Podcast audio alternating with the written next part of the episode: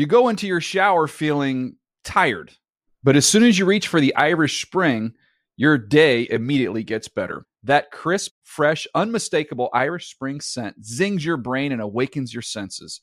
So when you finally emerge from the shower, 37 minutes later, because you pay the water bill so you can stay in there as long as you want, you're ready to take on the day and smell great doing it. Irish Spring Body Wash and Bar Soap. Fresh, green, Irish. Shop now at a store near you. Getting ready to take on spring? Make your first move with the reliable performance and power of STIHL battery tools. From hedge trimmers and mowers to string trimmers and more, right now you can save $50 on select battery tool sets. Real STIHL. Offer valid on select AK system sets through June 16, 2024. See participating retailer for details.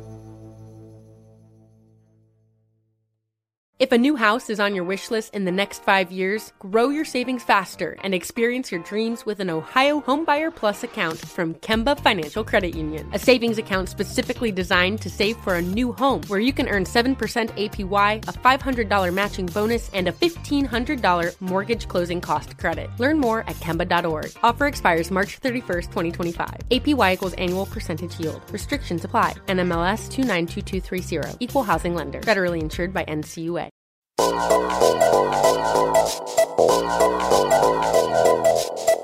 Bailey and everybody else takes a nasty hit. Carr jumps to his feet, and Donald Penn said, I didn't like the way you treated my quarterback.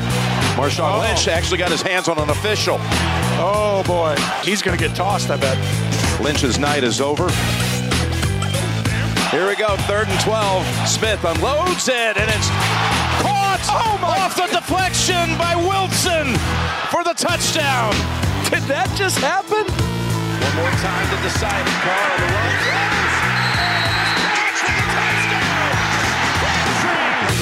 And now for the win. Condo to snap it to King. Tavecchio. It all rides.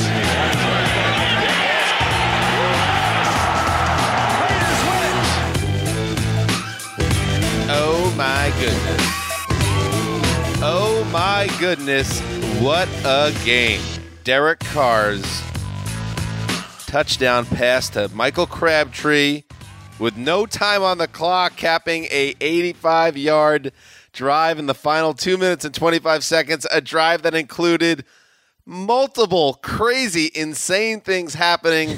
uh, th- basically, thinking the game was over like four separate times uh, in the last five minutes. One of the craziest games I've ever seen. Dan Hanzus is here. Along with Greg Rosenthal, the Around the NFL podcast. We're going to get to all of the week seven games, uh, previewing them uh, in a moment. But first, we got to talk about this game, Greg. A game the Oakland Raiders desperately needed and they may have saved their season against the Chiefs uh, with this 31 to 30 win. And it is a game that we will all remember for a very long time. I feel like the season started tonight. I mean, this was like the game that felt like when that drive started, and I wasn't the only one to make the point. I, I wrote, I think feels like the biggest drive of the whole season for any team because this is a team that we expected to be in the mix at the end of the year, and they needed to go make that drive to save this game. And it was a crazy 59 minutes and 30 seconds Yes. leading up into those last plays. But ultimately, I think all we're going to remember years from now, as you mentioned, are those five plays. I mean, the Raiders won it three different times. They won it twice and celebrated it, and the Chiefs won it twice that got turned over by penalties. Both of which I think were good calls, but that I've never seen an ending like that. Not sure we ever will. Uh, yes, there were seven lead changes in this game. So, Most all year. you know, so yeah, before the game ended uh, in that dramatic fashion with the touchdown and then the point after, the, the game had already swung six different times. And then there were, real quickly, we have to go through this. There were four separate uh, game turning moments. So they go down the field, including converting a fourth and long near midfield. Uh, they run a very strange. I don't know if it was a busted play or the same typical uh, kind of route twice, where they bunch two receivers and then kind of through almost like a hail mary. Carr puts it on the money, uh, and Jared Cook brings it in. It looks like they won the game. He's marked down correctly at the half yard line upon review. Uh, next play, uh, to And that play, just for a second, I mean, Cook, that was an unbelievable catch. it seems like Cook only makes like season season saving catches. He did it for the Packers to beat the Cowboys. He did it on that fourth and eleven uh, Yep. midway through the, that drive, which kept their season going. And then this was just an, a remarkable play that was correctly, you know, marked down at the half yard line, as you mentioned. And then suddenly there's only eight seconds left in the Right. game. And there was 18, and then it gets marked down the 10 second runoff because Oakland didn't have any timeouts. Imagine if they got Detroit Lioned in that spot, it would have been horrible. Next play, uh, Derek Carr targets Michael Crabtree, game winning touchdown again. No, it's ruled offensive pass interference. Now they're pushed back to the 11, and you think, oh, now they're screwed. They run another play with no time on the clock, uh, incomplete, uh, uh, caught out of bounds in the back of the end zone. No, defensive holding. The game goes on. They run another untimed play. Again, an incomplete pass. This one goes, goes through Jared, Jared Cook's hands, but another defensive holding call. And then finally, Derek Carr takes the snap, um, moves to his left, and puts a dart right on the money to Crabtree, who crashes down in the, front corner of the end zone. A perfect throw and a great catch. Uh, and then Tavecchio hits the extra point, which is a little close for comfort. Uh, game over, 31 30. And the Raiders, uh, we talked about this, Greg, uh, going into this game, how important this game Right. is. They're 3 and 4 now. The KC Chiefs are still okay. They were 5 and 0. Now they're 5 and 2. I think they'll Yeah, but they could have put the Raiders away, Yes. and now you know They'll they- survive this, but the Raiders needed this and they got it, and I'm really impressed. I, I am. It was a, it's a devastating loss for the Chiefs. I, I think there's no two two. We're so jazzed up right now. I, I am, and the good thing is all those calls were correct. Certainly, the ones against the Chiefs were correct. I think the Crabtree call maybe they should have won the game, but it would have you know ended some drama even earlier. So I'm glad. And Derek Carr made a really interesting point on the NFL Network set after the game that they had practiced that play over and over, the two of them all week, mm. except it was a sprint right. But you know who's on the right side? Of the Chiefs defense, Marcus Peters, who they did go to a couple plays before, but that's that's their money cornerback. And he he asked the coach, no, let's let's run it to the left. Let's just flip it. Let's run it to the left. And so you got Crabtree on Terrence Mitchell. I think it's really telling in those two plays on the goal line with with the season on the line. He's trusting Michael Crabtree. Maybe not Amari Cooper in that spot. They're looking to the veteran Crabtree to make the play for him. And, and he does it. What a moment. Crabtree, Crabtree wins the game. He had three catches, including the game winner. Amari Cooper, welcome to the NFL in 2017. 11 for 210 and two scores, and had three killer drops. He could have closed in on a 300 yard game if he played a perfect game. But who's going to complain when you go 11 for 210 and two? Uh, and finally, before we get out of here, we could talk about this game for an hour. To be Right. honest. I mean, Marshawn Lynch got kicked out. yeah, we should talk about the Marshawn Lynch. Alex. Smith had a touchdown that bounced off of uh, a defender's hands. I mean, there was a lot Very going crazy. on. Marshawn Lynch uh, gets ejected and um, in the midway through the second quarter for running onto the field after Marcus Peters uh, had a late hit on Derek Carr, and then there was question because he's also real tight with Marcus Peters, uh, who's an Oakland guy, of what he was even running on the field about. Was it to defend uh, his quarterback, or was, was to help out Marcus Peters? I think it was to separate. Deion Sanders' theory was it was to separate everything and save his boy Marcus right. Peters. That's what it appeared to be. It, Uh, you didn't know, look like that. You could dig into the Deion commentary and things. I don't so much, but like anyway. So he he then grabs a, an official, gets tossed from the game. We'll see how this all plays out. Uh, initially, it was reported that he left the stadium. That was going to be a major story tomorrow, but it turns out he was in the locker room. Omar Ruiz of NFL Network had the shot in the locker room. So Beast Mode was there. A crazy game. Uh, one of the most memorable games. One of the craziest NFL games I've ever seen. So It, it really was, and the fact that that the stars all showed up, it- I think I don't think it should be lost that Khalil Mack makes a huge sack to get the ball back. The Chiefs, who are an offensive team, had the chance to win the game, to put the game away with Twice. two different drives late in the fourth quarter, and the Raiders defense, which has been terrible this year and wasn't really very good in this game, did get two key stops, including a three and out there at the end. So you got to give him some love, giving Derek Carr a chance to save this Raiders season. we're gonna give the Raiders love. We got we gotta tell a sad story about Greg though. What is that? Oh, that's right. Forgot about that. Well, it was worth it. it was, I'm giving it up. Just keep losing these locks if we can get games like this, baby. And ladies and gentlemen, tracking at home, yes, the old Zeuser did pick the Raiders to win the game. The only hmm. person in the room. Anyway, enough of that. Enough of that navel gazing. Let's move on and get to the rest of the Week Seven games. There's no way they're going to be able to match this, but let's hope that they can even approach it. Let's get to the rest of the show. But first, want to save big? Over 300 million smart and thrifty shoppers have discovered Wish, the mobile mall app that connects you to thousands of merchants. Wish makes it easy to shop fashion, shoes, electronics, kitchen gadgets, and more directly from the makers themselves, Maron. That way, you pay 60 to 90% less than you'd pay in a store. No markups, no overpay. No way, man. They even have an outlet section complete with products from amazing brands like US Polo. Mark Sessler's favorite, Champion, Wrangler, which Greg uses their jeans, and Hanes, which are good for underpants. And if you can wait a few weeks for delivery, you'll get lower shipping prices than almost anywhere else. And now, for our listeners, Wish is offering all new users a free gift with purchase. But dedicated Wish lovers, don't worry about being left out. All listeners can get 20% off your purchase by using my code AROUNDNFL. Just download and open your Wish app, find things that you didn't even know you needed, and enter my code or our code AROUNDNFL for 20% off your purchase. The Around the NFL podcast mostly believes in aliens. Welcome back to another edition of the Around the NFL podcast, presented by Head and Shoulders. My name is Dan Hanzus, and I am joined by a room filled with some heroes. Mark Sessler to my left, Greg Rosenthal to my right. What's up, boys? Happy Thursday.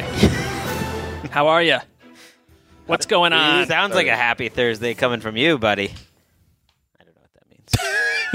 I like a little passive aggressiveness just to get the show going. Sprinkle it in like a little salt well, we and pepper just on your salad. We were very excited to appear on NFL Network, mm-hmm. and w- it, they canceled it on us. yeah. As we were sitting in our chairs, cameras hot. They just they they bagged our segment. Second straight week, so we are becoming kind of the Matt Damon to the NFL Network's Jimmy Kimmel. Right. Only that's a bit, and this is a real thing. yeah, this is a flashy show of disrespect. and as Greg uh, pointed out um, earlier in the show, there was like a, a bit about suits that the the people on the show that we got All bumped these from. people that can afford suits. yeah, they were like going on about this guy's suit looks like this, and that guy's suit looks like that. And Greg, what were you thinking? And it was it was prescient. I I was thinking, well, you know, that might they might not have time for us after all this suit talk. So I'm sure the viewers were like, "Well, we lost the podcast guys, but good suit talk." I don't Very, think- yeah. yeah, there were a lot of viewers out there just like waiting, waiting for us to come on, baby. Look at, I mean, Greg, have some self respect. There were people that were waiting. We have a nice little audience, and people were excited. Greg would know this. He, he, you know, the, Greg would probably have been contacted over email from various fans, except that Greg's email has been short circuited because he is in a standoff with NFL Media's IT department over not completing, you know, required training, training that Dan and Mark and, and Wes and others have diligently completed. It's not a standoff. I was unaware uh, of all these training emails that you know- were going going out, and uh, yeah, they shut off the email. Do you know who doesn't have to worry about that stuff? Like, if you're Michael Irvin, you could blow off the Oh, please. the data software encryption warning uh, short videos. But if you're Greg, it's a little different. Thank you very much. Here with NFL.com's Greg Rosenthal. NFL.com. NFL.com. Like the heartbeats. NFL.com.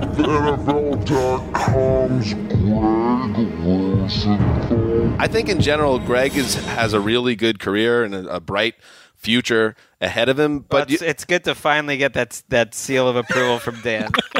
but it does it does feel like that these little slaps on the wrist that get sent your way specifically that you can kind of connect the dots a little bit that they are sending a message occasionally. That's I do not think this is sending a message. I have heard people all over the building that have gotten uh, similar uh, infractions in many areas because they didn't because they don't read every email that comes across that you got to do a ten part uh, in you know Well, that's, not, security that's not how we see course. it. We don't see it that way. I was going to say how many people got blocked out of their email that have, were sent to camps and did live NFL Network hits with other former uh, pro football talent. Got sent overseas for the London games and did live hits with Steve Weiss in front of Big Ben. Like how many other people are getting that treatment from? You know, it's a little. well, It's a little. You know, different. You're saying that yeah, there's it's a caste system scenario. They're putting you back into a certain caste. All right. Anyway, this is the Week Seven preview episode. Of course, uh, one game is already in the can: the Chiefs and Raiders. Uh, you just heard Greg and I recap that, but we got a lot more to get to, so we should not delay any more unless we want to do a little suit talk. Uh, but we don't want to do that. No need to boil the ocean with the suits. Let's get into the game. Sound like a good idea? Let's do it. Okay, let's start, ladies and gentlemen listening at home, and men behind the glass, and Lindsay Fulton, who's a woman. There's no men behind the glass today. Oh, is that true? I like that. I like it. See, we are we are a well-oiled machine. The men and the women. I don't know about that. We do well. well we're getting there. We're getting there. Very happy to have Lindsay aboard again as a full-time uh, producer. Very exciting times for the show. Let's get into the first game, Mark Sessler. The Tampa Bay Buccaneers traveling to Orchard Park to face the Bills. And this is an interesting game, Mark, because, first of all, we don't know for sure as of taping time if uh, Jameis Winston's playing, but he's scheduled to be practicing on Friday. That feels like a good sign. So let's kind of work under the assumption that he probably will start, but you could see Fitz magic. Uh, but there's problems here. The the Bucs, who were a preseason darling, two and three, and now they go to Buffalo to play a Bills team that is three and two, coming off a bye, so they're fresh and they are genuinely frisky on defense. Yeah, this is one of those games that all those off-season shows they appear on our network too that go through the schedule and say, "Hey, let's it's, it's, May. Let's try to predict what happens." Oh, and the Bills are going to be an easy out, so chalk that up as a W for 95% of the Bills opponents. Not at all. This is a dangerous game for the Bucs, who are 2 and 3 and play the Panthers and Saints after this. The Bucs team, you want to talk about coaching. Dealing with Arizona last week, they weren't ready for Adrian Peterson. They weren't ready for anything. Completely caught off guard and massacred in the first half and couldn't do enough to get oh, back in it in the second. And the Bills' defense Bro. is legitimate. It's crazy. This AFC East was dismissed outside of New England. It's New England's defense that's a, pu- a piece of junk right now. The Jets, Dolphins, and Bills all sporting better defenses. A lot of, every is there team- going to be a lot of massacre references in today's show? Very, was the I only hope, one. Fiery. That was aggressive. I mean, the Bills are favored in this game. I, I would imagine at this point the Buccaneers get a lot of focus for Jameis Winston and the offense not being quite as good as we expected, and we'll find out if Jameis Winston plays in this game. He is going to fully uh, practice on Friday, which is a good sign after missing those two days of practices. But whether it's him or Fitzpatrick, it wasn't the offense that gave up three touchdowns Right. quick order. I mean, they had had two offensive series when Jameis Winston got back on the field with an injury, and the score was 21 nothing. So if you've had two offensive series and you didn't score, but they moved the ball out, you expect it to be about 3 nothing, 7 nothing, maybe nothing. nothing. That thing's 21 nothing. The game's over, and it was something I talked about way back in the offseason. It got me in trouble um, with Brent Grimes's Is this one you called the Panthers a disgrace? no, this was this was the the Buccaneers secondary. and what I said was this secondary is very thin. Counting on Brent Grimes to be that good again at his age, and then nothing behind him Oh. is troubling. Now Brent Grimes has been that good at this age. He's having a great season, but the rest of the secondary is a nightmare. It's not like Carson Palmer was making tough throws last week. Guys were open by 10, 15 yards. Mike Smith, who I was a little worried about watching on All or Nothing. I mean, it seemed like he was a candidate to be a, one of those coaches that has to take a leave because he's too stressed. It's all about I mean, the Tevis. I mean, he just seems a little too stressed out when he's That was up- weird. You know what I mean? Like, Yeah. it- like worrisome. I think he's pretty stressed right Do you take anything from Tampa Bay in the second half of that Cardinals game, shutting down Arizona finally? I mean, I, I don't. No, to be I mean, honest. the That damage just had been done at that That's the way the game Yeah. was playing out. Um, and the Bills' defense, to, to the point when I set it up with you, Mark, is that uh, I got this from the NFL Media Research Notes, which, oh, great work. And you can check out the uh, Wednesday piece on the end around. They are first in points per game.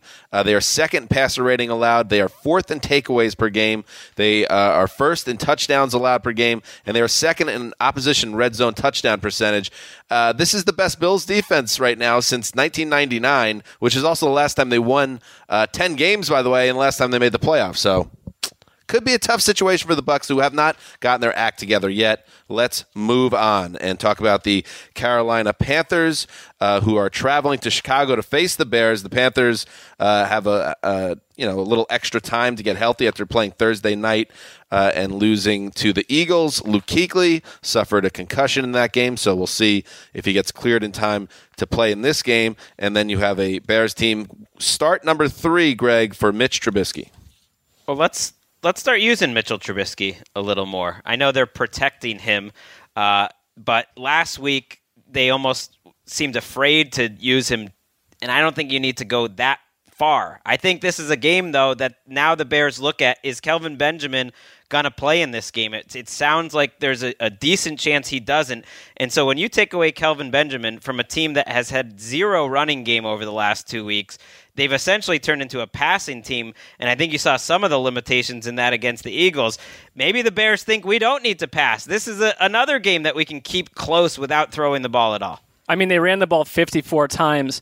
The one thing that concerned me with Mitchell Trubisky, and it's it's not on him, because you I think you mentioned this one play, Greg, on Sunday night where the snap went shot over his head, yeah. and the athleticism and his you know wherewithal to get the ball out. It was in the end zone. It would have been a safety or potentially even a touchdown. Great move by him. But there was a lot of action with Baltimore where they were effective getting right up through the heart of that offensive line and getting to Trubisky on blitzes. On really. blitzes, and it's like this is that matchup concerns me a lot with with Carolina's defense. They they did did blitz a lot. In the past, they weren't a team that normally did, but they they did quite a bit on Philadelphia, and they've got the talent to do it. You try to scramble a rookie quarterback. And Cam Newton came down to earth. He got scorching hot there leading into that Thursday night game, and then I thought played a pretty bad game, very sloppy.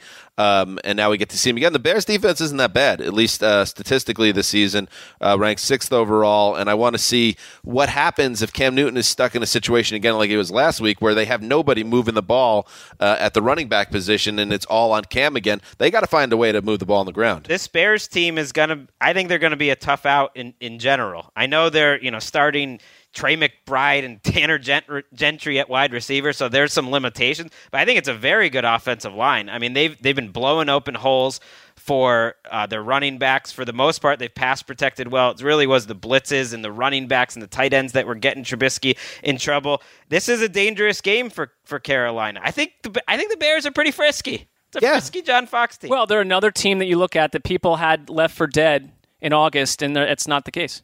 Yeah, they're putting up a fight. I don't know if it'll be enough to save John Fox's job. He's going to have to win some games, but uh, yeah. I'd keep an eye on the Panthers, who had 32 yards of rushing in the last two weeks combined from their running backs. I am sure that they use that extra time to work on this running game because they that that has to be driving Ron Rivera crazy. Moving on, the Tennessee Titans are coming off a Monday night win over the Colts, where they got it going on offense a little bit. Uh, scored over 30 points. Marcus Mariota was limited with the leg injury, but still passed the ball very well. And now they get the Cleveland Browns, who of course are 0 and 6, not even competitive um, m- most weeks. So it feels like a good spot for the Titans. Um, Mark, who get to go into their bye after this, which sets them up to let Mariota get healthy. All they got to do is take care of business against ya Browns. Yeah, Tennessee are the Titans. I don't know what we're calling uh, Cleveland at this point because well, the Browns actually kind of fit. That's that's kind of the Browns. That's already it's already packed in yeah. there. I guess it's I, here's the thing. I watching Cleveland and kind of they're just they're they're a tough to deal with week to week on Game Pass, but. I feel like two of the quarterbacks that really took them to town, Deshaun Watson last week and Jacoby Brissett, had a field day against them, throwing the ball, but also running. I don't think that Gregg Williams and this defense, which has in games, or at least for for portions of games looked different than previous Browns defenses. It just hasn't altogether been there, but they don't seem to do well against mobile quarterbacks. And I think that this is a good matchup for Marcus Mariota, and it's just flat out a much better team. I mean, is he going to be a mobile quarterback, though? That's the other part of this. We'll have to see, but I mean, but even through the air, Cleveland secondary has had all sorts of issues. Jabril Peppers, eh, Peppers is a, a great athlete, but I don't think they've quite figured out how to use him in that they're, secondary. They're an easy defense to prepare for. I think there was a next gen stats that you know they blitzed. I think the least of any. I don't even know if that's a next gen stat. Does that count? You know, the next gen stats rights holders might come after me for that. I don't know if blitzing really counts, but they, they don't blitz much. Yeah, most of their stats are about going 21 miles per hour. that no, that's being disrespectful. I'm sorry. They, I think they blitz less than any team in the entire Cleveland. N- you're N- NFL, Cleveland. So, but they're, they're, an easy team to pre- prepare for, and you would think this is a week. Mariota I really doubt is going to be able to run at all based on what we saw the other night. And he showed that he maybe doesn't really need to. Yeah, it doesn't. I mean, the only the only bright spot, if you want to talk about pass rush, Myles Garrett over two games, yeah. has absolutely looked like the real deal. But you get this week, you have Taylor Lewan, Jack Conklin. It's a tough offensive line to deal with. I would consider benching DeMarco Murray for this game. He has not looked right the entire season. You got a bye coming up. You're facing the Browns. You got a great backup in Derrick mm. Henry. Why not just sit him? And I'm also saying before we get out of here, Please. this is a this is a game that the Browns could win. You get Kizer on the. We haven't even mentioned DeShone Kizer starting this game. He's back in the starting lineup. The Titans are one of the worst pass rushers, one of the worst defenses. Kizer has not had time. If ever there's a game where he has some time to throw the ball, this is it. You're facing a limited quarterback. I'm just saying the Titans aren't. Throw it to who though is the question. But yes, A little too much Brown stock. All right. Win, win a game, and then let's talk about it a little bit more. Sorry, Paul. I just, you know, I think I came I on a little, with you, but- a little too strong uh, last week, but I, and Greg, you said it downstairs as well. I'm a little annoyed by how bad the Browns are. Win a game. Believe me, I'm with you. Let's move on. The New Orleans Saints uh, now hit the road, riding a three game winning streak, and face the Green Bay Packers. You want to talk about good timing?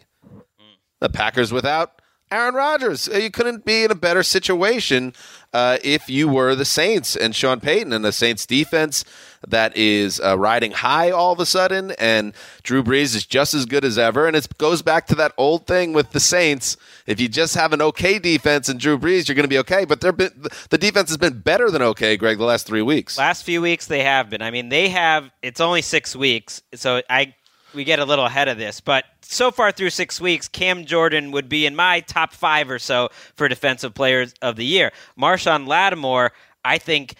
Reminds me a different sort of cornerback, but like Jalen Ramsey, a rookie cornerback who is coming out and making an instant impact where you think, wow, this guy could be an elite top five guy for a long time. I hope we're not getting ahead of ourselves. And then you've got an offense, which reminds me a little bit of the Cowboys uh, in the year that they controlled the ball so well with Tony Romo and last year. Drew Brees is not lighting up this year. It's kind of a ball control. Let's keep short passing. Let's run the ball. Let's possess it. Keep our defense off the field. Maybe the defense can make some big plays. It's a nice little recipe they got going. Yeah, and, it, and their defense extends to watching that game against the Lions. Guys like Alex Okafor, Craig Robertson, they are aggressive. They're stopping the run. They made life absolutely miserable for Matthew Stafford. And I just I can't remember the last time I would go watch a Saints game and it's the defense you come away thinking this is why they have a real chance in the NFC. If you look at their numbers through two weeks, they were last or next to last in almost every relevant uh, statistical measure for defense. And now they're basically in the top five in the last three weeks. And again, very small sample size, but and and the schedule's kind of played to their their liking. And and even this game is going to play into their hands unless Hundley breaks out. And we should get to Hundley. But uh, the Saints, there's reason to be a little bit excited in a wide open NFC. It made a huge difference, by the way, that they got left tackle Terron Arm- Armstead back last week. That is an all pro, and it suddenly kind of stabilized the whole team. Well, what are we thinking about Hundley in his first start? Do, do we think he can do something here? Well, I want to wipe away kind of everything that we saw last week because a, a week of preparation and practice could help. I actually think Hundley is going to be serviceable. I really do. The one thing that I see a difference, such a drop off from Aaron Rodgers, was last week there were a couple sacks and hits he took where it just never would have um, happened to Aaron Hundley. It never would have happened to Aaron Rodgers. His ability to kind of see behind him and to extend plays. Hundley, you just it takes a while, if if ever, and they threw, to kind of see that way. They threw the kitchen sink at him, Mike Zimmer, and I would expect Dennis Allen and the Saints to do the same in terms of just really showing him a lot of crazy pressures. But he made a few nice passes. Yeah. And we always hear, and I've been saying this too, Ted Thompson, great general manager, great eye for talent. Nice You sense know, of humor. nice dry. It's kind of like You a know. Popovich type uh, sense of Right, humor. common, yeah, common answer. You know, when you say like, who are three guys in the world I'd want to have dinner with? Ted Thompson comes up quite a bit. 1991 Zach Morris. Right, Also comes That- that's for other reasons. That's the body. That's a weird. That's Whole package. continues to continues to uh, to creep us out just Whole just a little bit, Dan. Yeah, like because in the way it's kind of saying I want to return. This is, of course, is if you haven't listened, Dan. If you could choose anybody in the world, would want high school version of Zach Morris. Well, let's It's- clarify. September, October 1991, Mark Paul Gosselaar, Okay. who played before it's kind winter of like sack. saying like I want to return to my high school days too. I don't know. It's a Well, then you would be in a, uh, a largely successful uh, acid rock group and you'd be wearing black makeup and, and long hair, and it would be a different time for you again. it would it would be it would be a different time. And by the way, everyone getting on me about the underage aspect of it, which he's not. He's definitely legal. Uh, Zach Morris at that stage. Connie Fox says Jasmine. I looked it up. Jasmine from that Disney movie, 15 years old. So you know, just throwing it out there. She can't defend herself. Well, and I don't care. I think Who has that's fair. No, no, she does not get off scot free. She, in fact, has gone somewhere even darker than you. You know who doesn't get off scot free? I forgot what I what led us into this. We hear a lot about Ted Thompson. yes. We hear a lot. Is this point It's completely gonna- necessary? It's totally Okay. necessary. we hear a lot at Mike McCarthy, an offensive mind. All right, let let's see it. This is a test of like let's see the other players that Ted Thompson has brought into this organization. Kenny Clark and Mike Daniels and everyone on this team needs to step up. If Mike McCarthy's a great offensive mind, make it work with Brett Hundley. That that would prove that would prove they're bona fide. Who do you got in this game, Mark? By the way, I'm just curious. It's a tough one. I'm going to go New Orleans. Comeback win? No. Okay. Okay. Uh, by the way, I did uh, throw out a theory before we move on to the next game. I'll just throw it. Hits are up. QB hits are up in the last 10 years. It's been steadily rising. It's the worst possible situation for the NFL. I threw out a theory. Tell me how crazy this is. What if you brought, I'm being serious, by the way, the red jersey, non contact jersey, into real games for quarterbacks, but you have to figure out, you have to hit one of these qualifiers, okay? You win an MVP, red jersey. Have you earned multiple All Pro selections? You get a jersey. Have at least 12 years of NFL experience time? Get a red jersey. Protect those vital natural resources in the league. Well, if And you have to all right, earn it. That's a very interesting idea. But if you, a, it it completely Aaron Rodgers it is the reason it I was thinking destroys about it. competitive balance. But if you're someone who's tired of seeing Tom Brady thrive for a million years, and you in the same two or three teams with these top tier quarterbacks, Right. it's just going to extend that annoyance. Yeah, but it, it, it pays the bills. It keeps us employed. Right, but Quarterbacks keep the lights on. But how do you how do you develop you know younger stars if they're kind of have a bigger target on their back? I mean, let they don't have a bigger target. They're just vulnerable. I to And- me that I think Dak Prescott, Russell Wilson, you know Carson Wentz, those guys are just as valuable. You Russell Wilson them has a red contact jersey. He's got a Super Bowl. Oh, okay, I think It's- how about gotta just earn it. quarterbacks in general just get it? It No, wouldn't be the worst. no, thing you have to earn it. That adds the kind of level to it. It makes a guy even more valuable. How about this? A- adding to that, one more fold: the worst team in the league each year, the entire offense wears a red contact jersey. Or they wear no pads. They get punished. It adds a little. that's- it adds a little too much importance into the MVP and All Pro voting, where Oh, that's- like, Bobby that's. Wagner gets an MVP vote. Give me a break. Okay, let's move on. The Jacksonville Jaguars uh, are three and three. Uh, they could not take care of business last week against the Rams, and now they travel uh, to face the Colts. And uh, bad, bad news for the Colts. Jake Brisket has done a nice job on balance uh, with that team. Um, he is Slice me off a piece of that. especially Jake considering that he came into the program right before the season began. He's done a nice job overall, uh, but Andrew Luck got shut down in his um, throwing and basically his ramping up his activity to try to make a comeback. And now we're in a situation here, guys, where we don't know if we're going to see Andrew Luck at all. Feels like a very real possibility now that Andrew Luck's season is over, right? Yeah, and, and I would say this. I think if anything, if there's any sort of residue off of the Jacoby Brissett success, is that they're, I don't know, is this a Super Bowl team? There's no, you don't have to rush to bring Andrew Luck back. I, I just wouldn't. I, I really they're not. No, they're not. And I question if he will even play this year. They keep saying, no, no, of course I'll be playing. Of course he'll, you know, we're not putting him on IR. I mean, we're getting closer to that being a reality. I I originally wrote down on this game. It's kind of like the Does Andrew Luck Matter Bowl because they're running out of games that I think they have a good chance to win. They're in Cincy next week. They're in Houston. This is a home game. It's a division opponent. Like each one of these wins gives a chance for Andrew Luck to matter. But now that he was shut down and he was at least a few weeks away already, you have to almost assume he's he's a month away. They have a week 11 bye. I, I think you still play him if he's healthy enough to play and he's more than cleared. I don't care what the record is. I, I So say, they- Well, and he's gonna why want don't you play He's going to demand And it. to me, it's like too. it's a f- it's a football team, and like you you see, you're very careful. But if he's hundred percent ready to go, So Andrew Luck, who is the future of the, of the franchise, he's the face of the franchise. He's, I believe, the highest paid player in the league, if not close.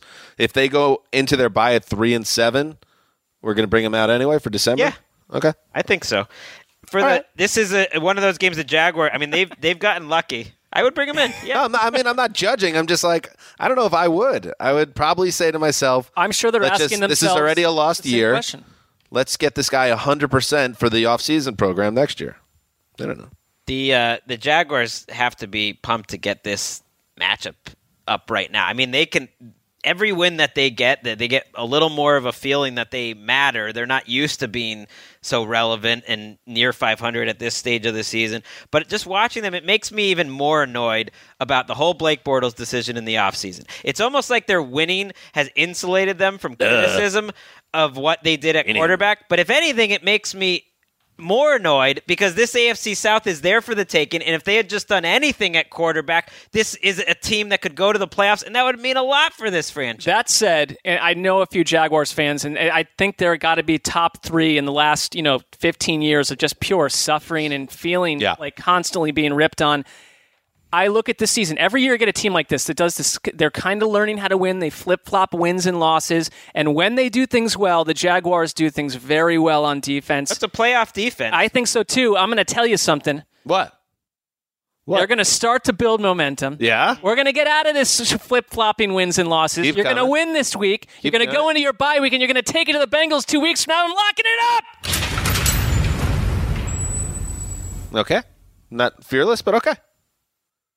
Are they going to Well, be that's an underwhelming response. Yeah, they're on the road. That's fine. It's a road game lock. that we that listen by the way, a road game with a quarterback that nobody buys. No, they, uh, you definitely you're respecting the room. You're respecting the room. Uh, are they going to need a comeback to do it?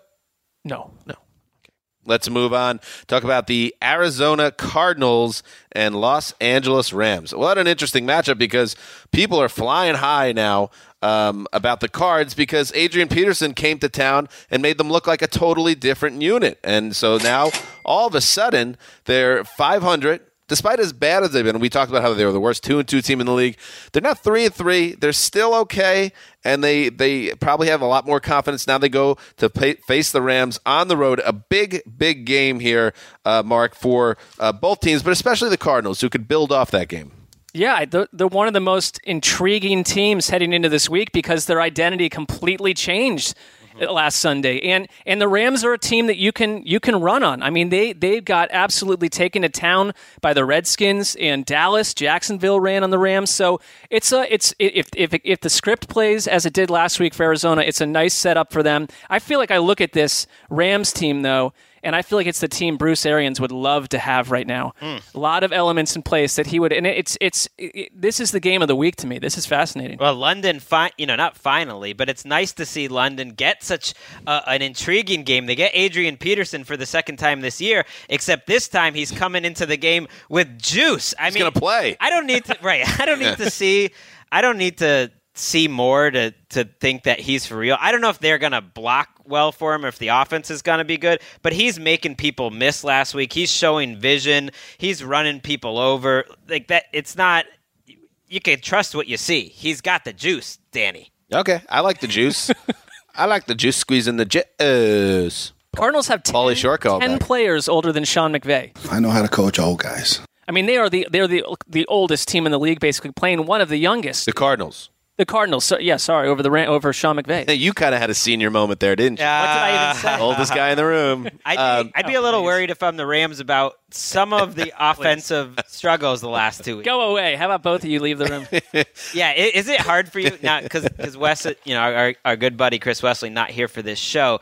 Um, you guys are closer in age, and Dan and I are so much younger. Like, does that? I spend that a just lot of make it tougher time, on you. uh, you know, watching over a seven and six year old at home, and the dynamic is no different here.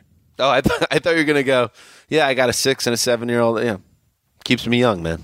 Keeps me No, they they show aspects of maturity that the two of you could take pointers from. Hey, I'll tell you what. By the way, in case people forgot, the Los Angeles Rams are the team of ATL. Team of ATL. And uh, forget about the Cardinals. Everybody calm down. One game. All of a sudden, now they're great. Disrespectful. I'm going to do it. I'm going to disrespect them, and I'm going to stand by the Rams, even though I've seen some things that I don't love about Jared Goff the last couple of weeks. I love that the defense again uh, balled out and took over that game last week, and that's why, gentlemen. Oh, wow. You got to get behind the team of ATL. I am looking at up. Lock up them Rams. A vaguely respectful move by you. Aaron Donald has been an absolute nightmare the last few weeks. I mean, just playing at, at a level as well as he has ever played. And I, I think they need to win games in that, that different sort of way. They've only scored 23 points on offense the last two weeks. In other words, That's concerning. skip training camp whether you are in the league or cover the league. You know what? I trust Son of Bum to scheme something up Yeah. to confuse old man Palmer and have uh, Adrian Peterson running into the line over and over again. I like it. A little concerned about uh, Sammy Watkins at this point. It- I, Yeah. I like. I'm starting to wonder: Does he get a long term contract there? Like he, he is their third receiver right now behind Woods and Kupp. Let's move on. Uh, AFC East rematch. Only week seven, but the Jets and Dolphins are closing out their home and home. Uh, the Jets, of course, back in week three. Uh, dominated the Dolphins. It was twenty nothing until the last play of the game, a twenty to six Jet win uh, that put them on a three game winning streak, got them going toward that. But now they're coming off a loss, a tough loss to the Patriots. They got jobbed by the NFL rulebook. Let's be honest. Uh, let's be honest, they probably would have lost the game anyway. Also, but whatever. Moving on. know. The uh, the Dolphins on the other side of the ball, uh, feeling great. They got to be feeling great, um, Mark, because uh, excuse me, Greg, because what you have here is a team that was dead in the water against the defending NFC champions on the road, and then they scored twenty straight points and win. What a bizarre game that was. They have to have real confidence when they're close late in games. They're close to setting the all time NFL record for winning one score games without losing one. I mean, and most levels, it just feels fluky, but it's what got them to the playoffs last year. And I'm not saying their offense is going to be great, but if their offense can just going into the year, it wouldn't have been crazy to think they're the 20th best offense in the league. They have been so bad, so you know, with the Browns or any other team as one of the worst, that if they could just get respectable, which they were for a half, it wasn't much to go off, then they could have a good team because the defense is playing so well. Yeah, I, I think of Keith Hands as your dad who grew up. Yeah. You know, you were. This is about the time you probably were stepping into your Jets fandom. But these old Jets Dolphins matchups would grace the cover of SI every time they happen because they'd be these sort of fifty to forty-four overtime shootouts with Dan Marino and Kenny O'Brien. Sure. What a totally different pair of teams. And Miami's defense is absolutely legitimately for real. And I think when you talk about their offense, Greg, like last week, Jay Ajayi plugged back in and was an anchoring force, someone they could count on. They it is so critical that that happens for them to have any shot to score points. I, I definitely worry about a big Jay Ajayi game uh, in this uh, matchup on the road. I think the Jets did a really nice job bottling up Ajayi the first time, and Jay Cutler looked about 45 years old in that game. Uh, I can't. The Dolphins are a hard team to make sense of because they were so bad in the first half of that game, and I think a lot of the um, uh, I don't want to take anything away from that comeback victory, but the Falcons just fell on their face also in that second half. Just did everything wrong, whether it was turnovers or Very or- similar to the Super Bowl. yeah, fumbles. It was just it was clear like they they just were in their own heads. Perhaps Had a lot to do with Miami, though. Sure, no, that's what I'm saying. Hey, hey.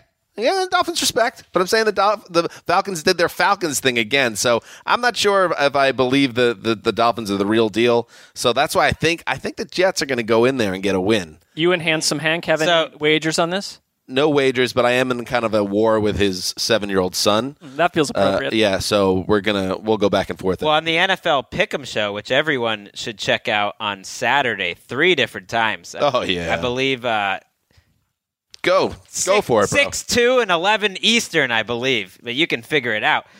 Dave Dameshek showed the disrespect to the Jets by picking the Dolphins as his survivor pick. It just to me was completely bizarre because this Dolphins team is not trustworthy in that way. Of course not. It's a silly pick. And you got to give a little love to old John Morton. I don't Johnny think- I don't think John Morton's name has ever been mentioned on American media yet outside of New York. Well, you better clarify who he is. I'll tell you who he is. He's the offensive coordinator of a team that's getting Josh McCown to make some plays and has turned Austin Seferian Jenkins into a must start right now in fantasy leagues, leading the NFL among tight ends and receptions since he's been back. He's a pretty good playmaker. Like they're an okay offense. He's This doing po- a nice little job. I mean, John this Morton. podcast, to your point, was always eyes wide open towards John Morton. We, Oh. we knew. Every every show we talk about him.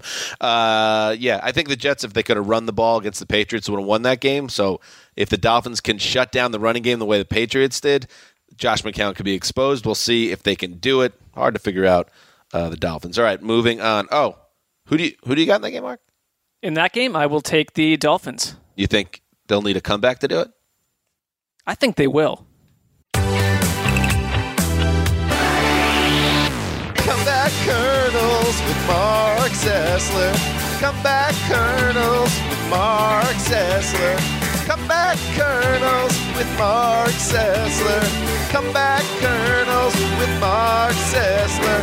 Come back, Kernels, with Mark Sessler. Come back, Kernels, with Mark Sessler. Come back. Could have been 20 seconds, potentially shorter, but you know, if you make it as long as you can. A very uh, like a they might be giants vibe there. that song. It was truly a kernel. All I said was yes. There was literally no analysis attached to it. So. And Big Popcorn, I know you're out there listening. That is currently unattached in terms of a sponsorship. That's where we're at now. We're just having to create our own hits. I like that. Moving on, the Baltimore Ravens are three and three, just lost to the Bears. For Christ's sake! Now they travel to Minnesota uh, to face the Vikings, a Vikings team that is got to be all sorts of pumped up because now they look at the NFC NFC North, Greg, and they say we can win this damn thing. they they should have their sights far in this NFC. Why not? Why not have some home playoff games? Why not have a little bit of fun? They could be the best defense in the league. Pro Football Focus has them ranked as the best defense in the league, and they're doing it kind of in an old school way with continuity, not a lot of substitutions, not a lot of things that are going to you know, trick you. The, of their 11 starters, all 11 have been with the team for at least three years, which is outrageous they run the same two personnel groups for 96% of their plays. So guys aren't coming on and off the field. It's just the same 11 guys, and you have just guys be- being able to play fast. Right now, Xavier Rhodes, one of the best cornerbacks in the league. Harrison Smith, one of the best safeties. Everson Griffen, one of the best defensive ends. You've got different makers at every level, and then you're facing a team like the Ravens, and you kind of think it's game over. Like when the Ravens face a halfway decent defense, it's game over because unlike some of the bad offenses that has young players, they're old and depressing to watch, and they can't score on anyone. The Ravens are hmm. they're poorly built on offense. They're the worst right team now. to watch in the league right now. Yeah, they're not On any offense. fun, and Joe Flacco is quietly having a disastrous season. And on the Vikings, to your point on defense, I love when you're Mike Zimmer, you're the old school defensive backs coach, defensive coordinator, when the identity of your team matches the talents of your head coach and why they hired him, and they truly do. But I also like this offense, which last year was impossible to watch. Adam Thielen is such a re- reliable, emerging wide receiver, and beyond emerging, he's obviously he's, a, he's basically like a star player at this point. And we were just sort of discovering him last season. They were fine last week without Stefon Diggs for the most part. I think the- the- They missed him. I thought. I, they will, they were going to miss him, but they got by. And Jerick McKinnon, who I did not think was an impressive player before this season, I think he's done a nice job stepping in for Dalvin Cook. He can catch the ball. He's fast. Eh, they, they've got a lot going on on offense, even with Case Keenum who's starting, who's going to play this week, it sounds like. Can you imagine if Dalvin Cook was still yeah. on this team? You you would really. I mean, I'm not saying now they can't make a deep run in the playoffs or make the playoffs, but You'd feel you good. get really excited about it. And I like also the idea of, and I know Case Keenum's done a nice job. The, what gets me excited about a potential like special Viking season is if Teddy Bridgewater gets his shot and does some things and ends up being the guy that takes this team in the playoffs. Then then you have a whole narrative set up, an amazing comeback story, and you got the Super Bowl in Minneapolis. That would be a lot of well, fun he's to track. practicing, so it's very possible we see him. Stefon Diggs is one of the best receivers in the league. He didn't practice on Thursday. This offense was, I thought, more limited last week. Keenum did not have a great game overall. And if, to me, it's a coin flip game. I'd give Minnesota an edge because it's in Minnesota. If the Ravens' defense is, is at all special or that's kind of their identity, go win a game against Case Keenum uh, against a team that's missing their number one receiver and their number one running back. Go win a game, Ravens defense. I have- Not much I could also see Minnesota hammering Baltimore in this game. I have a bit of a Sessler here. I've been waiting for my Justin Tucker wins a game by himself game. And he's been very quiet and it hasn't been his fault. The offense has been brutal. Had a nice little game last week, hit his first 50 yarder. I think he's got a couple in him this Hmm, week. okay. And it might not take a lot of points to win this game. Come on, Justin. Do it for me. Let's move on. Here's what was the best, best rivalry of the 1990s. Uh, now, uh, not, not the best rivalry of the What is this? Deck? Well, they don't meet in the, the playoffs like teens? they used to. Is the teens? Well, they probably only meet every three years. Period. yeah.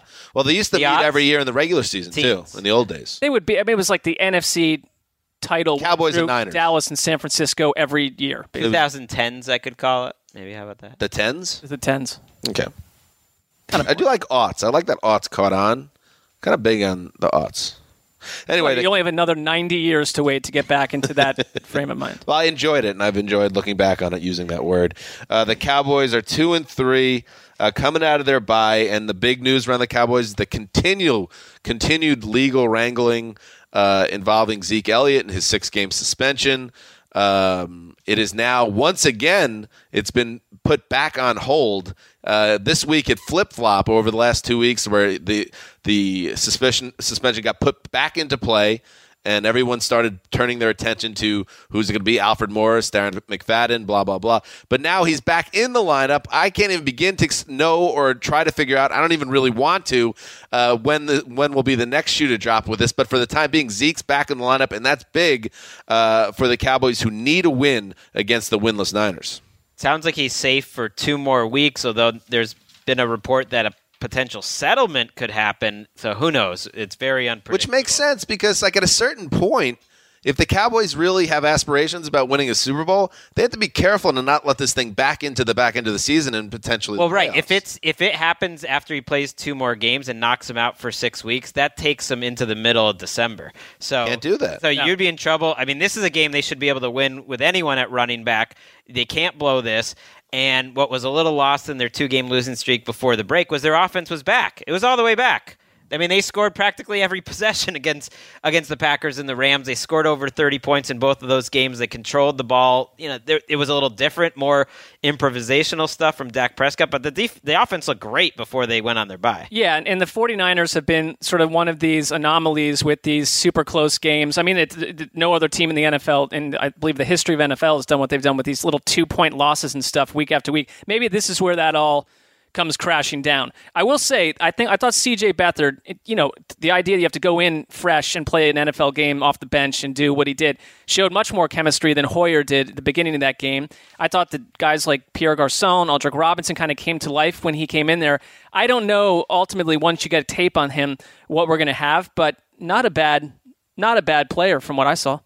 Seems like a poor man's Hoyer or cut. Well, I, after a watch- poor man's Hoyer is is not a good scenario. I But- mean, but- if, if CJ Beathard has Brian Hoyer's career, makes the same amount of money, starts the same amount of games, I think that would be a big win for CJ Beathard. I I was not. I would too- just stick with him. That's all. I, there's no, I Right. like it, it- They're clearly going to go out and find another quarterback, but maybe this is your long term. This is an easy matchup for him, but I was not that impressed. I mean, he's a rookie quarterback. What do you expect? He was very lucky not to have a couple interceptions. And this defense, which we were kind of excited about, really doesn't have much juice right now. They lost Arik Armstead Big now loss. for the season, which is a big loss. And um, Cowboys, if you're worth a damn, go win this game. I don't want to hear Oh, anything, yeah. and I don't want a two point win and give the Niners more misery. They've lost their last five games by 13 points combined. Go in, go in there and win by a couple scores and get back to 500. Sean Lee's back, so that's big for them. All right, let's move on. The Denver Broncos are coming off um, a sit down, be humble loss to the New York Giants on Sunday night, uh, where they just looked dreadful. Uh, in every facet of the game, and now they're going to try to get back on track uh, with a trip here in, to Los Angeles to face the Chargers, who have finally figured out how to start winning uh, some close games. Uh, Greg Rosenthal, um, any concerns now about? Let's start with Team Trev, Greg, because you are the conductor here. You're shoveling the colon. Any concerns about Team Trev? Let's start here. he's going to go through ups and downs. He's definitely been erratic with his decisions. He didn't seem very ac- he wasn't accurate last week, and I, he just seemed a little scrambled. Maybe it was what the Giants were showing him defensively. I don't think you should have those sort of problems this week, but they're a limited offense in that I don't really trust them to pass protect, and they're not deep at wide receiver. And you lose uh, Emmanuel Sanders for this game. That's a that's a huge loss because it it's just Big. you, you you're going to Bennie Fowler and receivers that you really don't trust that much. So they got to be able to run the ball in this game. I mean, Joey Bosa, he's back all the way. He looked great last week, and Trevor Siemian is not the same guy when he's pressured. I mean, it's just that's where the mistakes start to come. And so, I you can you can run on San Diego, eh, or excuse me, Los Angeles if you're if you're if you're the any opponent basically week after week. But I, which CJ Anderson are we going to get? I feel like it, it's a it's a week to week proposition with him. This is even though the Chargers have won these last two games and they've showed a little bit of rhythm on offense. I wouldn't say that I, I went away from those two games thinking like, ooh, this is the Chargers team I expected to see. No. Like you yeah, you're seeing Hunter Henry's finally getting in the mix. Hunter Henry is so unbelievably good. He needs to, I think, be a focal point of this offense. What took them so long though? That's that's weird coaching in my I, book. His I mean, his ball skills and just his movement are incredible. But Mike Williams, their number one draft pick, was back. Keenan Allen, yeah, they still have the pieces on paper, Dan. It's not over for this Chargers team. I know you're you're always going to say that because you love Phil Rivers. Um, first thing I want to see, this team's 0 3 at home, and you figure, oh, they're Oh. due to get a home win, and this would be a really nice win. But this place is going to be filled with Broncos fans. I don't think it was a coincidence they started winning on the road. I think it's a tough spot them at, in and home games. so I kind of like the I kind of like the Chargers in this game. Um, maybe it's just because how bad the Broncos looked on Sunday, but um, at the same time, it, I wonder if it plays head games with them when that crowd's going to be roaring and everyone's going to be wearing orange in the stands. How does it not affect I mean, you? on what is some the level? nature of home uh, of playing in your own stadium? Everything that's happening to them is against the nature of that. And I, I want to see what the Broncos defense. I mean, the most shocking aspect of that Broncos loss was the fact that Orleans Darkwa is running all over them. Right. Wayne Gallman's running all over them. So they were the best run defense in the league before you know getting gashed by the Giants, which was shocking. Now you face Melvin Gordon, who's kind of getting it getting it going. I mean, old uh, Spice Rack was apologizing for his Melvin Gordon take a few weeks ago. I'm like, give it time. This guy's sixth in the league in yards from scrimmage. Well, and one last thing, good player. We, again, we spent six months telling everyone the AFC West is by far the best division in football. Nothing close. The Raiders are a mess. The Broncos are up and down. The Chargers are junk. Come on.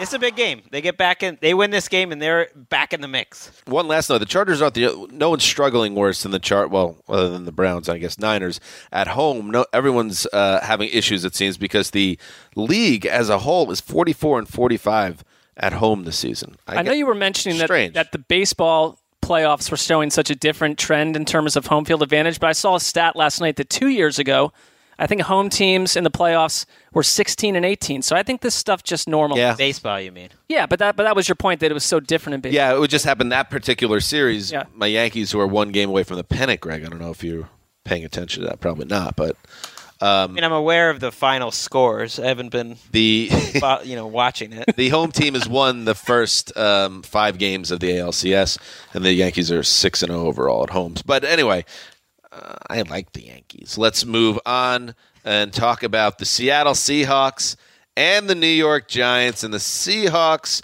are coming out of their bye. They're three and two. They're kind of a hard ti team to figure out right now, but they do have uh, two straight wins going into their bye. The Giants, we just talked about it. They finally woke up and um, got a big win on the road in Denver. Uh, is it going to save their season, Mark? What do you think? Well, I have an announcement. Oh, you do? Yes, I am boycotting any discussion of the Seahawks Giants game. Wow. Why? Why? You didn't I will prepare? tell you why. No, Greg, because I do not respect the New York-based franchise choosing to playfully adopt the nickname Giants. I get it. For many, using the name Giants is nothing more than a tag attached to various football and baseball teams across the country, and yet, all the while, it completely ignores the culture of ancient Samaria, which mingled not only with earth roaming Anunnaki giant beings, but also cunning extraterrestrial cultures to mesh Pleiadian, Assertion, and Elohim deep space DNA strains with human beings, forever altering our genetic coding and, in effect, making us prisoners on Earth and subject to a silent, always watching Big Brother in the sky. At this point in time, we must come to grips with our disturbing ancient origins. Therefore, I am boycotting this New York versus Seattle game discussion in hopes that listeners will comprehend our new human reality. Is is this what the Heat and Light podcast is? I'm not Dan's discussing never anything listened. else during this segment. Oh, oh, you're completely out on the segment. Okay, Out. Um, all right, we'll come back to you then. Fair. Uh, Greg, your thoughts uh, about uh, the Seahawks? Let's start with But them. it's hard to pivot off of that. Yeah, because I'm wondering it's tough. what happened to the last six years of podcasts. So we talked about the Right. And then anybody who's wondering, oh, Mr. Flame, he doesn't have an active role in the show. How will Mark go down those roads? Mark will find those ways. He will find his ways down those dusty roads. Uh, as as a, to answer your question about the Seahawks, I mean this is a great matchup for them. I know no there was no reason we just talked about that to believe that the Giants would be able to run the ball last week. There's no reason that to believe that they'll be able to run the ball this week against Seattle. They're getting healthy, I think, on defense, but it's slipped under the radar a little bit that Cliff Avril's been out for multiple weeks, and then he went on injured reserve with a neck injury. He's considering retirement. I mean, Cliff Avril, it's a big deal. Might be the the number one most underrated Seahawk of this entire run. Like he could have won a Super Bowl MVP that year. Uh, he, him, and Bennett just kind of to me the guts of the, this defense. And Bennett, I don't feel like has been quite the same this year. And Avril's out for the year, so that that's a pretty big time concern. It, I want. I'm a little. If I'm a Seahawks fan, I'm a little bit nervous that I missed that wide open window with the Giants where they were falling over themselves and finding ways to lose games. Uh, and I know they still they don't have Odell Beckham, so they're not a real. I mean, they are missing ender. their entire receiver. They're core. missing. This They shouldn't be still that hard a time. Still a mess. But here's here's what I'm saying: the defense. Uh, which has been a huge disappointment for most of the season, finally woke up in Denver. And if they have another good game, uh, the Seahawks don't travel too well, especially the last couple of years. It's fair. Would I be stunned if this game is 10 7, one way or the other, midway through the fourth quarter? Not even a little bit. So I, I don't think this is an easy win for the Seahawks by any stretch, and I would not be surprised at all if the Giants won. No, if- they can get Olivier Vernon back, JPP finally had a big game. I mean, you would expect that this is a game Russell Wilson's going to have to do his like out of the pocket crazy thing to to make some plays. One final thing on the Giants is just that the receivers being gone is only going to highlight Evan Engram more. But I didn't need the receivers to be gone to know that Evan Engram is a, was a great pick and is going to be a really good Giant for a long time. Seems like a home run right there. There you go. Uh, let's move on. Now we wel- welcome Marc Sessler back to the Around the NFL podcast. How you doing, buddy? I'm doing good. Very I well. thought it was a little rude to smoke a cigarette, you know, while we were providing an analysis. Well, it was my working time. It was my personal time. Let's uh, now move on and talk about. Ooh, this is one of my favorite games because I always like this matchup. The bad blood. Uh, there will be blood. Uh, I like all that stuff. And the Cincinnati Bungles and the Pittsburgh Steelers, they don't like each other. And a lot of times everybody's like, oh, these guys, this, these two teams, they don't like each other. These teams literally don't like each other. In fact, in the past few years, there's no matchup that elicits more personal foul penalties, roughing the passer, late hits, you know, Mike Munchak ripping a guy's dreads out, uh, concussions, running into tunnels. Bengals screaming at their television. Why did you do that, Marvin Lewis? God. Marvin Lewis is an idiot. What, what was that, Marc? Well, Marvin Lewis is an idiot.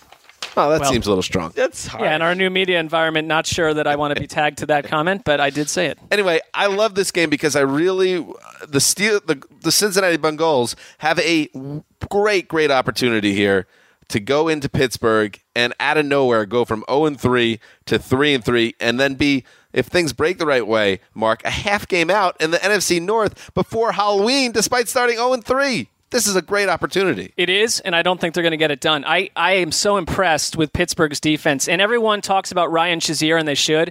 But I don't know if he's going to play because I don't think he practiced. But Vince Williams, their other li- inside linebacker, what a that is a star duo right there. Guys like Mike Hilton, week after week, keeps showing up on tape. They've got a lot. Finally, they've got depth on defense, and they're punishing. You saw it against Kansas City, and I just don't like this scenario for Andy Dalton one bit. And it to me, it starts for them with Cam Hayward and Stephon Tuitt. I mean, they were in Alex Smith's face literally on the first snap and then on the last snap. And those two guys, who they've paid a lot of money to, are to me kind of the reason this defense is so good. That guys a little bit towards the end of not towards the end of their career, but right in their primes are playing the very best football they've ever played. I also looked at what Le'Veon Bell did last week. I know he's had bigger games numbers wise, but I don't know if I've ever seen him run hmm. as beautifully as he did last week. He had a major run called back. Well, the- the most incredible run of the day was called back by penalty, but he is entirely rounded into shape again. I don't know if there was some some rustiness early on. It's gone. Martavis Bryant, who reportedly asked for a trade, then said that never happened. Uh, but either way, he has not been a big part of this offense, which I think has surprised a lot of people. Um, Juju Smith Schuster. He gets more snaps every. He's getting more snaps, and he's been involved with them on a week to week basis. I'm looking for Big Ben to continue to kind of come out from that. That what is he called? He's got the old Cowboys got a couple shingles left, something like that. What did he say? It was about that, you know, humor. This old Cowboy's got a couple shingles left. I think that was a Terry Bradshaw ad.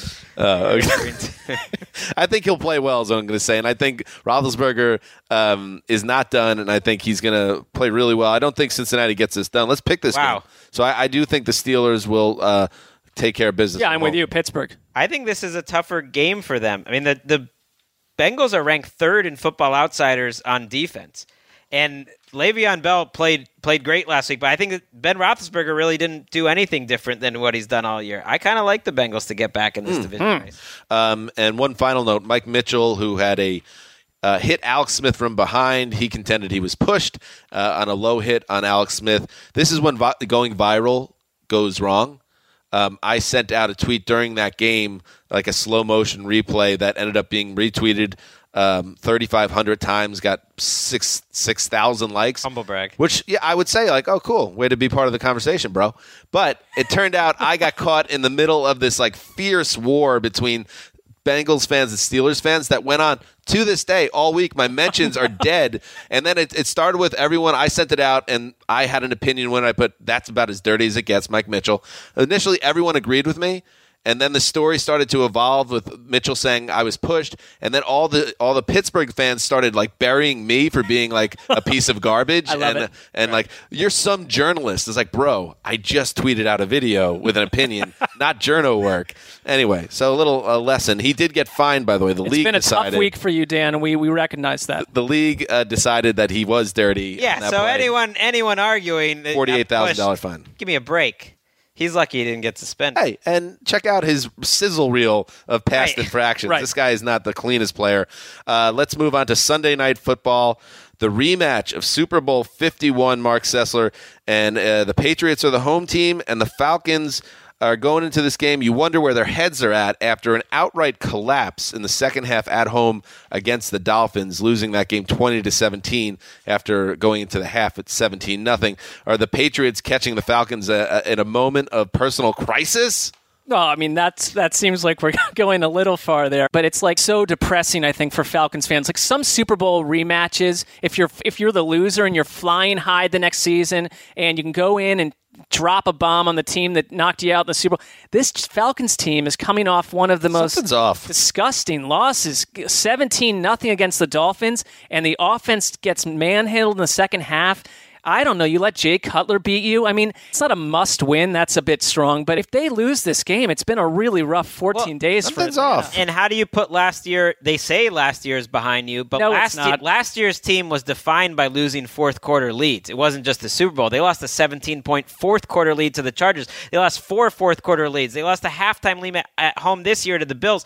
So I think they got to. They got to prove themselves just to get the questions away. This is such a big game for them. The Patriots could lose this game, and people will be all fired up in Boston about it. But ultimately, I don't know if it matters that much in the long run. Totally different for Atlanta. And it wouldn't it wouldn't shock me if Matt Ryan like I kind of put the over under in terms of Falcons points in this game at thirty seven.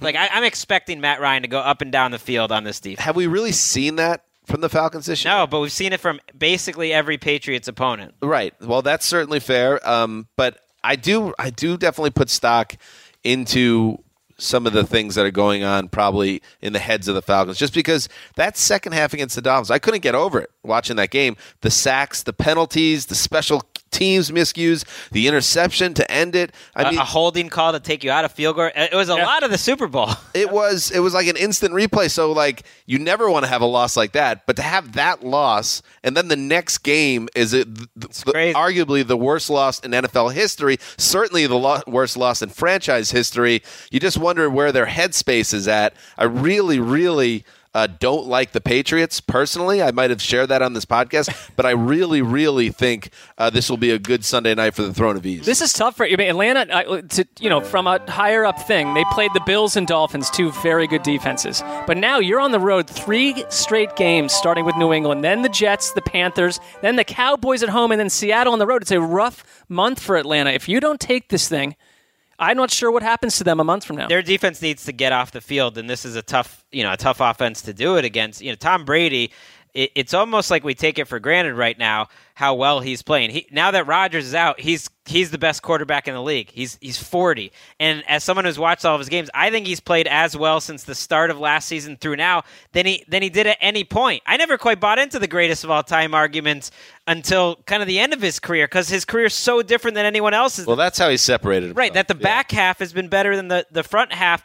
Gr- Rob Gronkowski's not as explosive as he used to be. He doesn't get as open, but he's still just such a beast to deal with. He doesn't need to be open. And Wes's boy, Dion Lewis, I think if he's a well, he's probably not available in fantasy leagues at this point. But I think he's run really well, and he's going to be a big factor for the Patriots the rest of the season. Let's uh, pick this game. I've already gone out and said I think the Patriots will win by double digits. What are your thoughts?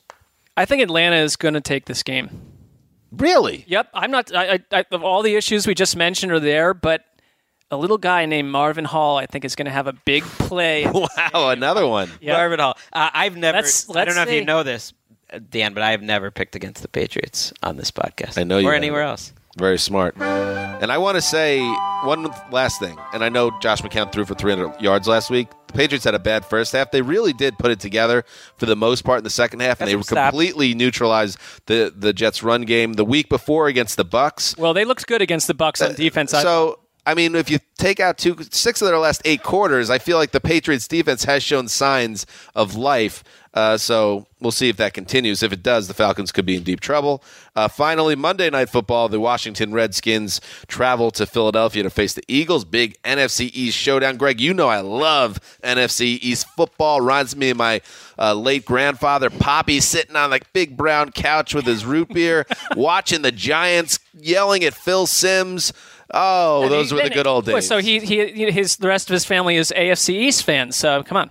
This is the other side of the family. I, I, yeah. There's no sense to get too deep into it. All right. But uh, Poppy loved the Giants. Rest in peace. Uh, he would have loved to watch this game because it's a slobber knocker. Yeah, and they played a really entertaining game in week one. Like the Dolphins and Jets, they're getting their season series out of the way early.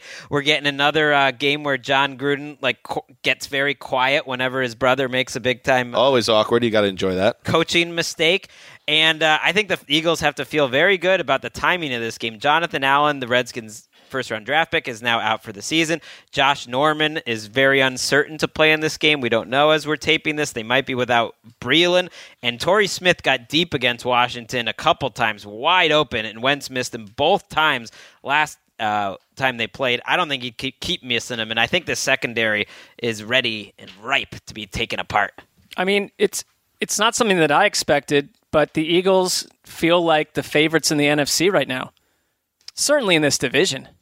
I would say in the division. To me, they're just another team in the NFC. I know they're five and one, and they're and I like. I think they're going to have staying power, and I think they'll have a home playoff game. But I, I wouldn't put them up uh, ahead of any of those NFC South teams or the Seahawks or anything like that. Or even I mean, It's a watered down NFC at this point. if if the Cowboys do what they should um, this week in San Francisco, and the Redskins go to Philly and get a win, NFC East is, wide open. So I'm not. I think that Philly is certainly shown themselves so far to be the most balanced team, but we know how this stuff can shift as the season progresses. I mean, this is a massive game for the Redskins because you would fall what two and a half games back, and you'll have already gotten swept in terms of the season series. You got Jay Gruden this week talking about Wentz, saying he thinks Wentz is already one of the top quarterbacks in the league. Quite frankly, I don't know how he got better so fast. I've never seen a, a quarterback progress at that sort of rate.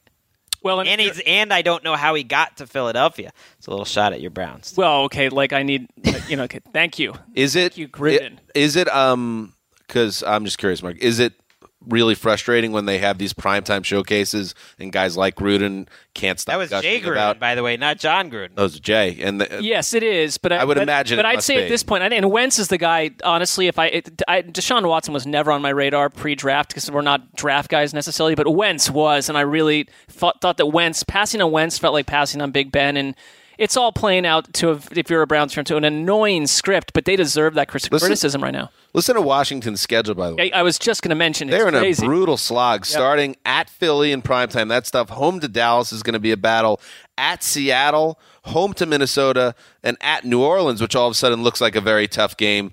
And then you come home and face the uh, the Giants, which won't even be a gimme. So this this is there are no gimmies on that schedule, and this is a big game for them. They've overachieved on defense, and and now that they're missing a few players, I don't know if they're going to keep doing it. And the and the real football heads that that study the film are very impressed with how Carson Wentz has been changing the plays and getting the team set up for a second year player. I think that's what Jay Gruden might be talking about there. That he's showing some of the ability of a veteran quarterback to get the team in the right plays and all that. That's a good sign. And three straight games for the Eagles at home. So you got the Redskins, San Francisco, I- and Denver. They I are really- well set up right I, now. I think this division could be over by mid-November. so you are all in on the Eagles. Yeah, but that Fly, Eagles, fly. my predictor machine is like basically been broken for three years. Put that in your uh, put that in your podcast cell. Sessler, NFC East over by November.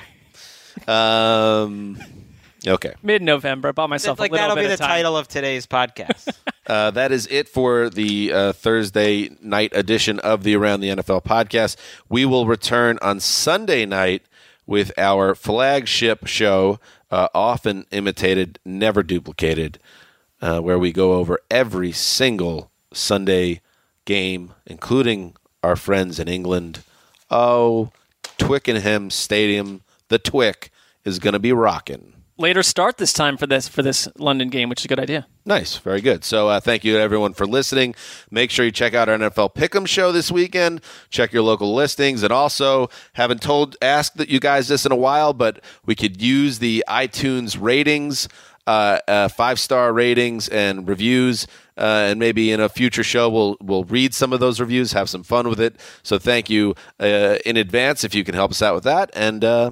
Let's go on. Oh, and the subreddit, the Around the NFL podcast subreddit. Check it out. Dan Hanzus signing off for Quiet Storm, uh, the old boss, Fulton, Lindsay Fulton, behind the glass. No, that's not going to work. Till Sunday, Lindsay Fulton. You go into your shower feeling tired, but as soon as you reach for the Irish Spring, your day immediately gets better. That crisp, fresh, unmistakable Irish Spring scent zings your brain and awakens your senses. So when you finally emerge from the shower, 37 minutes later, because you pay the water bill so you can stay in there as long as you want, you're ready to take on the day and smell great doing it. Irish Spring Body Wash and Bar Soap. Fresh, green, Irish. Shop now at a store near you. Whether you're a savvy spender maximizing your savings with cashback rewards, a thrifty rate watcher seeking the lowest interest, or a travel enthusiast looking for extraordinary perks, Kemba Financial Credit Union has a visa to complement your lifestyle and unique needs. Apply today at Kemba.org to unlock a limited time 2% cash back on purchases and pay 0% interest on balance transfers for an entire year with a new visa from Kemba. You deserve a card that works for you. Restrictions apply. Offer ends June 30th, 2024. I'm late. I'm late for a very important date. Time is running out to score adult theme park tickets at child prices from Undercover Tourist. This summer, make your Walt Disney World vacation more affordable than ever. Escape into a place where magic has the power to transport you into stunning worlds and your favorite stories for less. Buy from Undercover Tourist, an authorized seller, and link to official Walt Disney World apps so you can add on Genie Plus and Lightning Lane upgrades easy. Book your adult theme park tickets at child prices with Undercover Tourist now and save. UndercoverTourist.com. Cars.com.